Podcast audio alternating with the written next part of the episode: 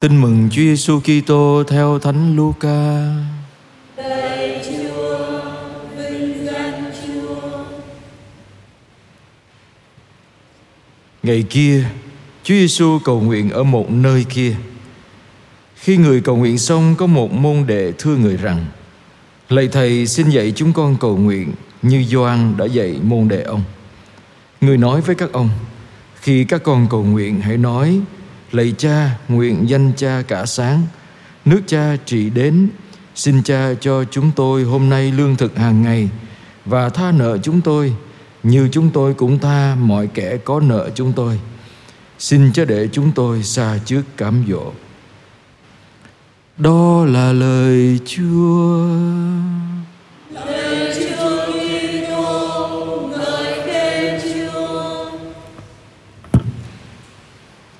Kính thưa quý ông bà anh chị em, Chúng ta đọc kinh lạy cha dường như mỗi ngày.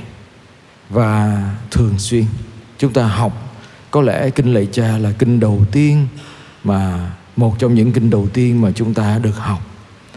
Tuy nhiên, Nhiều khi chúng ta đọc nhiều quá Đến mức độ mà mình quên mất Cái ý nghĩa đằng sau Và cái chiều sâu của lời kinh mà chính Chúa Giêsu dạy chúng ta muốn nói với chúng ta điều gì? À, các môn đệ muốn học được cái kinh, cái lời cầu nguyện mà Chúa cầu nguyện với Thiên Chúa Cha. Và Chúa đã truyền cho các môn đệ chính lời kinh đó. Nghĩa là đây chính là lời kinh, lời cầu nguyện của chính Chúa Giêsu với Thiên Chúa Cha. Và Chúa dạy cho các môn đệ như vậy và dạy cho chúng ta. Và trong lời kinh này, chúng ta thấy khi mình đọc lên mình sẽ hiểu được rằng nó không đơn giản như mình nghĩ.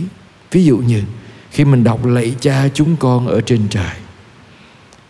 Khi mình nói lạy cha chúng con, nghĩa là khi mình kêu chúa là cha, vậy tất cả những ai đọc kinh lạy cha đều là anh em của mình. Vậy thì khi mình đọc được kinh đó thì mình phải nhìn nhận tất cả mọi người xung quanh mình. Những người con của chúa là anh chị em của mình. Chúng ta nguyện danh cha cả sáng. Danh của chúa. Mình cầu nguyện cho danh của Chúa được vinh hiển. Mà ta, danh Chúa vinh hiển nghĩa là gì?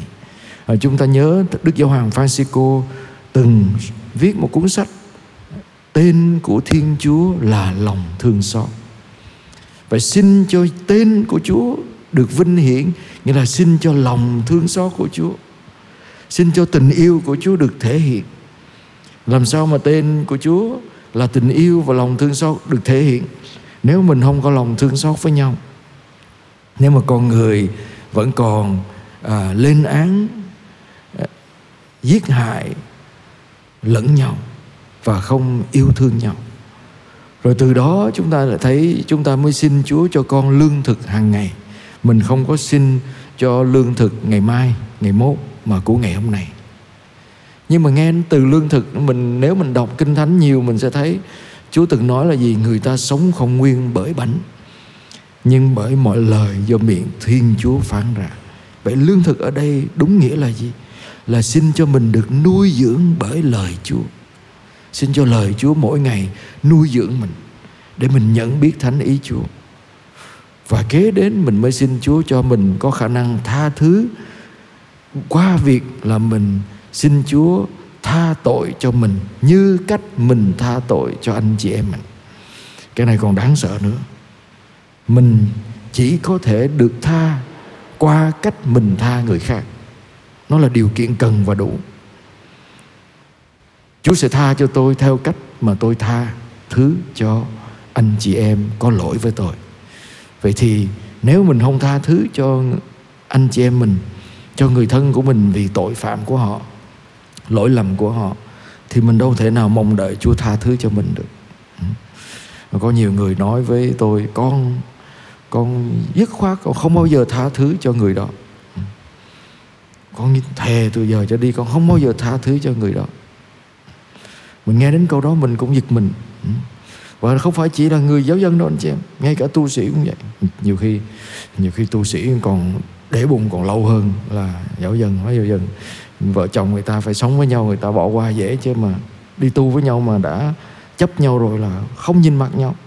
Mà anh chị em tin là Đức Giáo hoàng Francisco Ngài viết trong cái Tông huấn Evangelii Gaudium số 100 Anh chị em về đọc số 100 Ngài nói, ngày hôm nay Con người chúng ta vẫn còn Dùng nhiều phương thế để bắt hại lẫn nhau, Gây đau khổ cho nhau Và thậm chí những người đó ở trong nhà tu.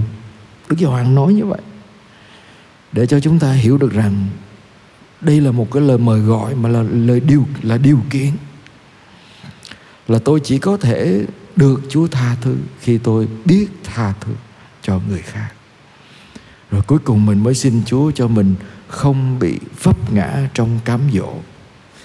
Nghĩa là cám dỗ xung quanh mình. Mình xin Chúa cứu mình khỏi những cám dỗ xung quanh mình. Và tôi nghĩ đây là một cái lời nguyện mà nếu mình đọc chậm rãi đó anh chị em. Tôi xin anh chị em tối nay mình về nhà đó, mình đọc chậm rãi kinh này. Khi mình nói lạy cha chúng con ở trên trời nhớ ai là anh em của mình khi mình nói xin cho danh của cha cả sáng tên của cha được vinh hiển mình nhớ lại xem trong ngày sống của mình những hành động của mình, lời nói của mình có thực sự diễn tả lòng thương xót và tình yêu của chúa không? Nếu mình xin chúa cho mình được tha tội, mình đang còn giữ sự hiềm khích với ai? Sự bực tức với ai trong lòng mình?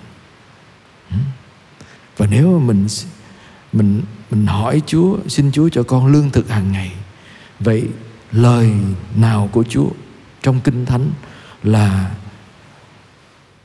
là cái câu à, mà mình tâm đắc mình dùng để sống trong ngày sống của mình đó là cái cái nét đẹp của lời nguyện mà của Chúa Giêsu mà chúng ta được diễm phúc học từ Ngài và để cầu nguyện với Chúa. Nhưng mà tôi mời gọi anh chị em một cái một cái hình ảnh thứ hai cũng nói đến cái cầu nguyện mà cầu nguyện ở góc cạnh khác nữa không phải kinh lạy cha là lời cầu nguyện của ông Jonah mà chúng ta nghe trong bài tin mừng này. Ông Jonah, nếu kinh lạy cha diễn tả mình là con Chúa, trong sách tiên tri Jonah, chúng ta thấy Jonah là bạn của Chúa. Và người bạn này giận Chúa. Giận Chúa. Chúa sai ông đi đi Nineveh để loan báo cho mọi người biết là Chúa sẽ trừng phạt. Ông không nghe. Ông nói trời ơi, đi nói cho người ta là người ta sẽ bị giết chết thì mình sao mà sống được? Chạy trốn. Chúa kéo ông lại hả? Cho ông bị cá nuốt trong bụng ba ngày, ba đêm rồi quăng lên bờ để cho ông phải đi cho bằng được. Và ông nghe lời Chúa, ông đi ba ngày. Suốt, đi xuyên suốt thành phố đó để loan báo người ta sẽ bị Chúa trừng phạt vì tội của họ. Xong sao? Chúa hối hận. Chúa chơi kỳ. Nói mà không giữ lời nói với mình đi, nói đi. Xong rồi Chúa rút lời, Chúa sẽ không phạt. À, mắc cỡ, bực. Ông nói rõ ràng trong trong trong bài đọc một, anh chị em nghe đó. Bực bội quá, bỏ ra khỏi thành. Nằm ra đó, chờ chết cho rồi. Mà một người bạn thấy bạn mình, dân mình làm gì? Cho một cây dưa, cây thầu dầu mọc lên để che mát cho người bạn của mình đang giận. Chúa thấy bạn của mình giận mình, cho một cái cây mọc lên, che mát cho bạn của mình đang giận mình. Hay không? Mà chưa hết, ông giận mà ông thấy cây mát thì ông vui, ông cười. Xong ngày hôm sau sao? Chúa cho cây đó chết. Giận tiếp, lăn đùng là đòi chết. Dãy nảy đó. Và cái cái lời này của chúa với ông hay lắm anh chị em. Mình đọc, mình suy nghĩ, mình thấy đúng là tình bạn. Chúa nói anh giận vì tôi cho cây đó chết à? Jonah nói đúng rồi giận sao không giận? Ừ. Trời ơi cái cây đang che mát tao để cho cây chết. Và Chúa nói câu này hay mà làm tôi suy tư nhiều mà nó thấm với cuộc đời của mình. Cái cây mà anh không nuôi, không trồng Mà nó chết, anh buồn.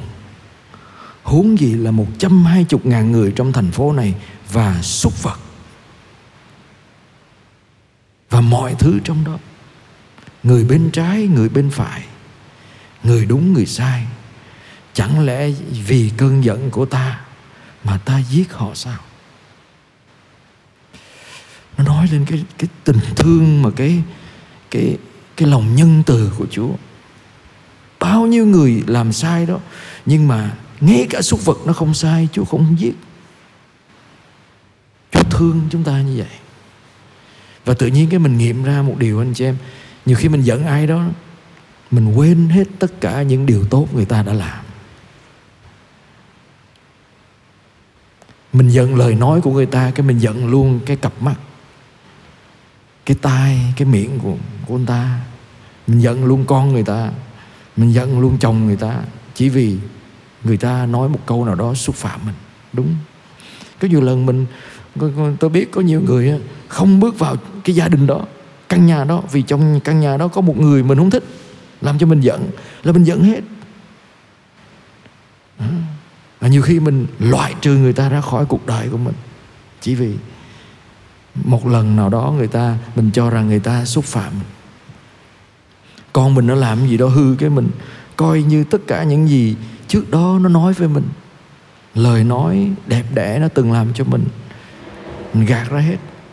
Mình chỉ coi hành động đó là tất cả con người của nó và mình mình xỉ vả nó.